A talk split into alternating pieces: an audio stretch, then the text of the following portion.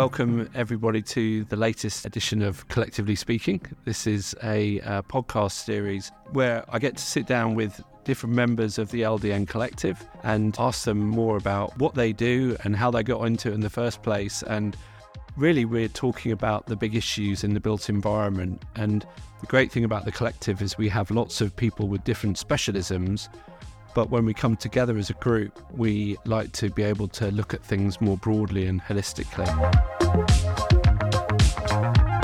Really grateful to uh, DAR Group for being in their offices, and I'm going to be speaking to Andy Stanton, who is of Introba, who are our experts in uh, sustainability.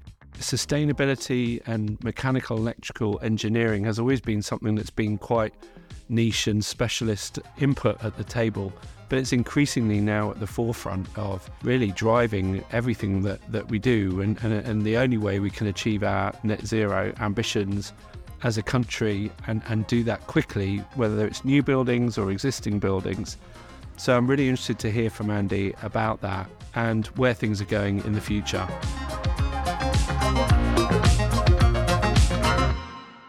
Andy, I know that you have had a really interesting uh, journey in your professional life in terms of having previously worked at Transport for London or Places for London, as it's now called, and now obviously working in a, uh, the private sector within Introba. Tell us a bit more about you know your background, uh, how you got here, and what you're up to at the moment, and about Introba and what you do. Sure. Hi, Max. Thanks for asking me to come on. So, um, my background, I had various starts in life and career choice, but my a very early influence was my mum worked in conferences. as a conference interpreter and brought me back some material from an energy conference in Ireland when I was probably 16 on energy efficiency and renewables, and it really kind of hit a chord with me, struck a chord. Um, so from that point, though, I did some studies. I actually quit university early on and became an electrician. Trained as an electrician, I ran my own business, was supported by the Prince's Trust to get going. But I always wanted to work in energy efficiency, and I couldn't see it going in that direction. So I sold that after about five years and went off to study energy, mechanical engineering, energy, and environment at university. And uh, came back, and it was really difficult to find opportunities. But I actually went into local authority, um, went into a job there in energy efficiency, working uh, for London Borough of Ealing, who were doing some great stuff then in energy performance contracting, renewing systems, and making their schools and sports centres and public buildings more more efficient. Um, from there, I went on to Transport for London, um, and as you said, uh, was actually London Underground at the time, and went through various changes and a really exciting time. Starting as environment manager, essentially an energy manager uh, role, um, but wider remit, looking at water and waste efficiency, and getting into some really interesting stuff. I I spent 18 and a half years at TFL in the end. Uh, um, but whether it was looking at buildings and making them more efficient, looking at water usage, or even across procurement for some really interesting stuff like from first aid supplies to data centers, and the breadth of topics covered was incredible. But give a real grounding experience, um, very rigorous in how to run business cases. So both from a financial perspective and energy saving, um, and we did some great stuff. Um, the high point being uh, a building in Southwark, the Palestra building, where we put in a fuel cell in 2009, as well as uh, retrofitting. Well, it was a new building, or very new building, but retrofitting it to a very high standard. So um, I, I, was head of sustainable buildings and doing some interesting stuff there, and decided uh, as I approached a, a, point in my life and career, why not tear up a job safe life and uh, try consulting. So um, it started with me um, doing a passive house designer course which was really a kind of uh, uh, an important point, a point in time. It kind of brought all the stuff I'd done previously in my career together of how to actually do integrated design in a way that brought everyone together in the project. Um, and then spent a couple of years working with a large consultancy, um, and then quit that during COVID, um, and decided to do a passive house project on my own house, which was really interesting and really tough through COVID and Brexit challenges and then came back into work working for a very small consultancy and then joined uh, Introba uh, six months ago as head of sustainability. Um, and it's been great. I was really attracted to Introba, formerly Elementa, that had built up a really great name through the LETI, Low Energy Transformation Initiative, that had really kind of made our name and was a great investment in collaborative work, bringing together people across the industry. And uh, the opportunity to be part of that was really exciting. And that's where I am now. Wow, that's an incredible um, story and, and journey you've been on, Andy. And I think it, it's not possible to trust anyone as much as if they've already owned their own electrician practice and designed their own passive house. You you, you must definitely know what you're doing, uh, having done it all, you know, for yourself and, and, and on your own. I think that that's a great education in itself. Um, but what what I'm also quite interested in is where you've got sort of a large scale um, landowner like Transport for London, um, which I think is the biggest um, landowner in London. Um, I, I, I think I was told recently. It's probably up there, yeah, yeah, and um, but also some of the biggest challenges around complexity in the built environment, whether you're working near a live underground station or working within a very tight sort of financial constraints, which obviously an organisation like that is. How are you seeing that sort of translating into practice as a consultant working on, you know, on the private sector, for example, where people are always looking for efficiencies, whether it's to do with cost efficiencies as one of the big sort of factors in, in any sort of decision making. But equally, regardless of what, whether the government changed its mind about net zero, most people understand that, that there is a, a, a desperate need to do something positive in order to stop the progress of climate change. So, what is it that you think, in particular, is Introba doing to help take clients on that journey of understanding the cost benefits of, of more energy efficient buildings? So I think Introba, or for, and formerly Elementa and Integral, as we were known outside of the UK, our ethos was deep green engineering and really doing things in a sort of different way and making that sustainability at the heart of what we do, whether it's sustainability driven programs or our engineering services that we provide to developers and clients. Um, I think what I've seen over the time is that occasionally you have to pivot and tell the story in a slightly different way. And sometimes it is focused on the environmental impact. And sometimes, as we've seen last year, cost impact is the main driver. But what we've seen recently is a ramping up of legislation. Whether it's fast enough is uh, up for debate, I guess, but that's really forcing developers, large and small, to address what they do. So we do that through being hopefully being really good at what we do and providing sound advice.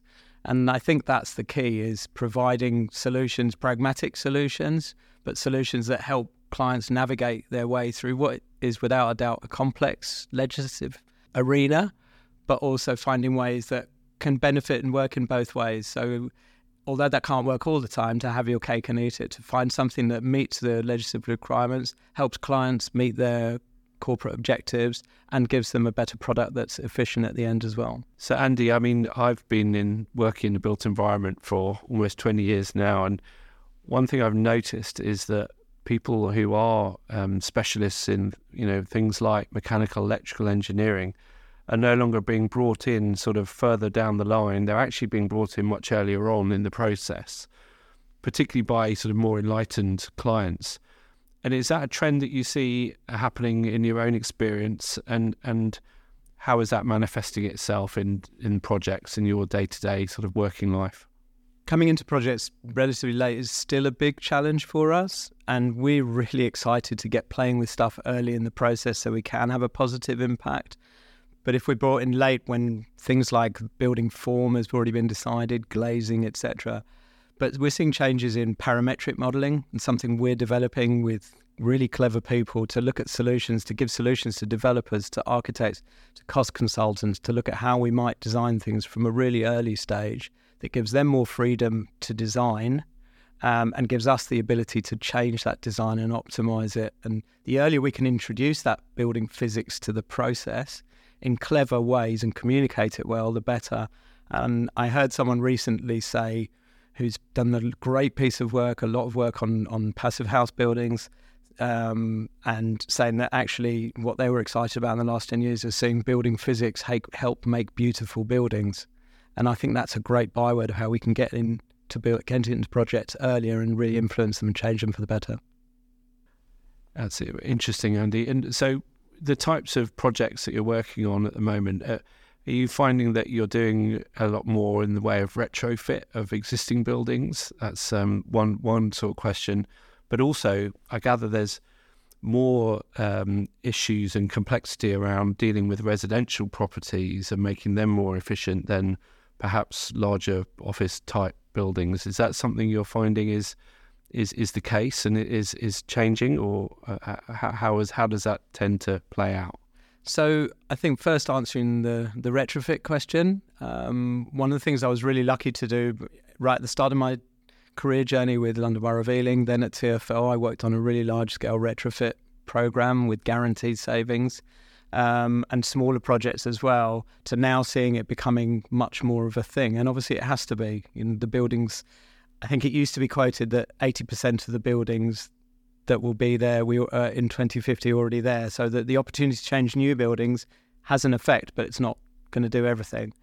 And we're seeing with stories in the news, whether that's the M&S building in Oxford Street um, or activities or um, initiatives from the City of London Corporation to focus on retrofit, a much bigger emphasis. I guess that what's great now is that because now we talk in this currency of embodied carbon and whole life carbon, those decisions that sometime maybe previously wouldn't have been taken looking at all the facts are being looked at a bit more carefully. So scrutinized to is it actually good to do a massive retrofit on a building that's only been there for 20, 10 years? And whereas a building life cycle should maybe be 60 years, but actually maybe individual components are requiring it to be upgraded much more frequently. Interesting. And and I suppose there's also the need for buildings to be more flexible and adaptable because um, obviously if 80% is already here but people are going to the office less but we have a housing crisis then you know this this need to look at um, converting uh, whether it's sort of aging office stock or or or other types of um, you know retail outlets or what have you into homes and housing which I think other countries seem to be doing a lot more effectively. What is it that's necessarily holding us back, and how are you finding it in terms of that type of a project? So, we actually have got a number of projects that are converting um, office use to residential and different types of residential, which is interesting. I, a big, big push on student accommodation and on, on accommodation that sort of blurs the lines between short stay accommodation and hotels. Um, and how that's that's kind of driving the driving the market. Whether we need to do more, whether people are moving out of cities, whether those are temporary changes, it's kind of difficult for me to see that. Uh, I think one of the big challenges, though, is really bringing in overheating. Uh, overheating in urban environments, well, throughout the UK, seem, is is a big challenge that we're trying to design out of buildings. And coming back to the retrofit aspect, um, you know, going down that retrofit route, which undoubtedly in a lot of situations will have a carbon benefit, are there other standards that we're sort of jettisoning or not focusing on as much as we should because it's a retrofit? So some of the tough standards for new builds, so that's does those not apply to retrofits? So Andy, um, one of the projects that we're uh, collaborating on with Dar Group, I know that Introba is um, one of the brands uh, within Dar Group um, is um, a really exciting project in the Royal Docks where what we're proposing is to create a whole sort of new destination that has different types of uses, whether that's sort of hospitality, leisure, sports. But the the main way of making it financially viable, uh, where the land is very constrained, yet there's a big body of water that is unused. In this case, um, the Royal Victoria Dock and the Royal Albert Dock. Um, what we're proposing to do is having a lot of floating units and uh, something like 40 of them that can then create the space uh, and the and the revenue to improve the public realm and make it a destination for local people, but also for Londoners and even people coming to London from elsewhere. So, one of the issues I think, and, and, and it's one of the things I'm often challenged on, is with floating development, there's a high cost involved of in creating um, the mechanical and electrical uh, um, services that are needed to make them viable, um, either to run a business from or to live in. If it's student accommodation, which we're talking about in the docks. Um, but my argument would be, although this is kind of uh, uh in theory, because it's not my area of expertise, which is why I'm interested from hearing from you, is that we are in this, in a sense, creating land without uh, having to uh, uh um, absorb the high land value costs. So therefore, we we should be able to um, justify the costs of plugging it into the wider infrastructure. Is that something that you think is going to be feasible there? And is that do my um, is my does my theory stand up? I mean, I think there's a number of challenges of making things work. Um, as we move to electrification, um, increasing elect- electrification demands on the grid are going to come more and more into focus. And there's parts of London that are already super constrained. So making that capacity is an engineering, dealing with that as an engineering problem. As a concept, there's probably a wider issue around waste. And sometimes these questions are interesting around where the investment boundary is. And so we, I looked at a project in a similar way around sort of temporary facilities, um, fencing for events. We were looking at the embodied carbon a bit in, in a previous role, in fact. Um, and one of the things of what do people do? They buy fencing for an event and then they dispose of it. And they don't do it because they want to, they don't have storage. So, if by changing the ownership model of that, you can lease fencing, actually suddenly it becomes someone else's problem and you buy it when you need it. So that might not be the answer here, but perhaps looking at the problems in a slightly different way, where there's a requirement for infrastructure that may not be used all the time or that is temporary, that that could be there could be innovative ways to find around it. And certainly, if that development is key to unlocking the potential of, a, of, an area, then we need to look at different ways. We're a constrained land area. So if innovative ways in a whole life cycle way can address all of the issues without pushing it on to someone else's problem, then surely then that's got to be got to be a good thing.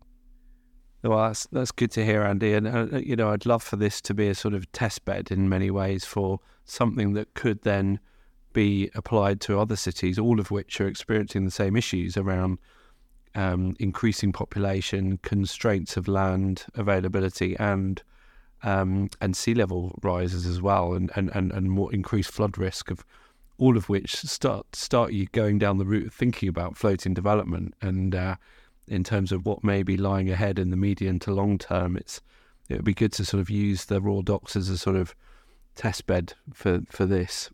So different sectors face different challenges. Residential buildings and commercial buildings um, in particular. And I think really the big focus on residential has been brought into focus with the sharp increases in utility costs and on overheating. And traditionally, where those issues can be dealt with a bit more easily in commercial buildings is where they come into sharp focus uh, for residential developments.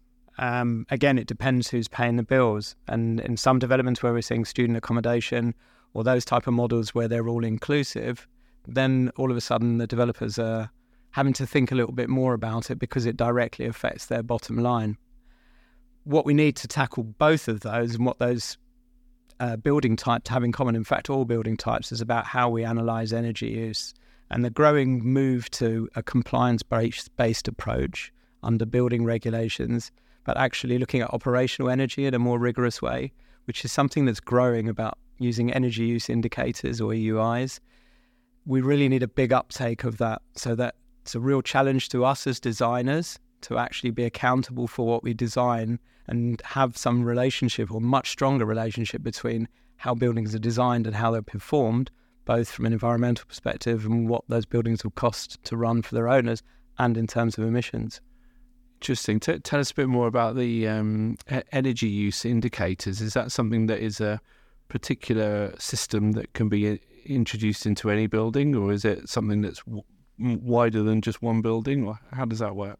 So, energy use indicators are something that's so beautifully simple, and hopefully, I'll explain it in a simple way. That's a challenge to me. But really, it gives you a figure of energy per square meter for a building. The theory being you have a figure of energy per square meters. When that building or project is complete, you multiply that figure by the area that you have, and that translates to your energy bill. And it's radically different from what we do now because our building regulations compliance is based on notional models and theoretical targets. but doesn't actually rate, relate to in use um, operational energy. So by giving these in energy use indicators, it brings a robustness to the design that can't be just designing to tick a box and meet legislation, but actually is very output focused.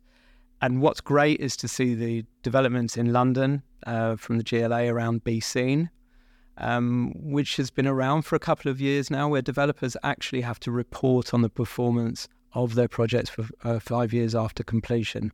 So it's kind of bringing all the stuff we have together in in a nice way that actually, okay, we've promised this stuff, we've made commitments under planning, we've looked at designs, but actually, how does it work in practice and for a period long enough to demonstrate whether that's been a success or not? Well, okay. Oh, well, that's um, you learn something every day. That's very interesting. It, it, do you think that's also being driven by investment being more focused on ESG? So having these sort of indicators that can apply and and be measured and, and tested can help get investment in from you know institutional funds that that need to be demonstrating that they are delivering on their net zero commitments. Or... Yeah, talking about the investment side is really interesting because actually it's where we're seeing some some interesting movements. So something called CRREM, which is the Carbon Risk Rating Environmental Method. It's an acronym, and I've probably remembered it wrong. Um, but it's a, a, form of analysis of looking at portfolio of buildings and in terms of their carbon impact and whether those investments or assets will become stranded. So you look at your portfolio or your building um, and how those emissions will pan out with a 2050 timescale. Um, and actually, it looks at it and relates to an EUI, so it brings that really nicely together. And so investors or portfolio holders can look at their portfolio and say, okay, is this investment or portfolio going to be stranded and by when? And in which case, what do I need to do now or in the next few years to improve it to ensure that doesn't happen? So it's actually for the probably the first time that I can remember of something from the investment community of a benchmarking scheme or a rating scheme that's labeled ESG actually directly having an impact in a very positive way on how buildings are built or retrofitted. So, Andy, there's um, a question that I've uh, put a few of our members on the spot with, and I'm particularly interested to hear your response. And it always produces um, uh, uh, intriguing results. But if you were to describe yourself as either um, one of these particular types of people, would you say you are uh, more of an agitator, an activator, an ambassador, or a protector in what you do? Wow. Um, I'm going to give a politician's answer, I think, and say a combination of all of those. And I think the particular challenge for working in sustainability is that you have to be a combination of all of those. Um, in some cases, because we're the most one of the most traditional industries in the built environment, we're really slow to innovate and change things, and so sometimes the level of agitation is really needed. Sometimes people just need that little push or that spark to activate stuff, I guess in other situations, you absolutely need to be an ambassador. And the fourth one I've forgotten. Protector. Protector, there you go. And sometimes a protector as well, because what you are doing is protecting a lot of the times, whether we're protecting um, third parties or stakeholders that you're influencing designs for. Or the planet. Or the planet, indeed, yeah. Brilliant, Andy. So, just to sort of finish off, then, what what's next for you, and in terms of where things are going within Introba and and and sustainability as a as a discipline, where do you see see yourself sort of being active in the next sort of 5, 10, 15 years time? So I think what's really exciting at the moment, and especially for, us as Introba, formerly Elementa, is bringing through the work that we've done on advocacy and collaboration. And I think it's super important. And the people that we work with on a regular basis, whether that's part of LDN Collective or wider um, group of colleagues, is that actually the problems we're dealing with and facing with facing are so complex and difficult that no one has all the answers. So collaboration is absolutely necessary. Uh, otherwise, we won't solve some of these problems. So an open approach to that. I see some of the new developments need a different level of in, of uh, involvement and participation. And I mentioned some of the schemes around disclosure. I think this is going to be the real disruptor, the real change, and hopefully we will see that happening so that buildings have traditionally been able to survive on PR alone and shiny stories in, in magazines and online. But actually, as we see more disclosure, we'll have to get better at our jobs. Contractors have to get better in their jobs and actually delivering what's been promised. And bringing that bit of pragmatism, hopefully, I think having with my background of working as a consultant and as a contractor and with public sector as a client, can hopefully bring that pragmatism to what we do and continue some of the great work we've done and great projects we've done.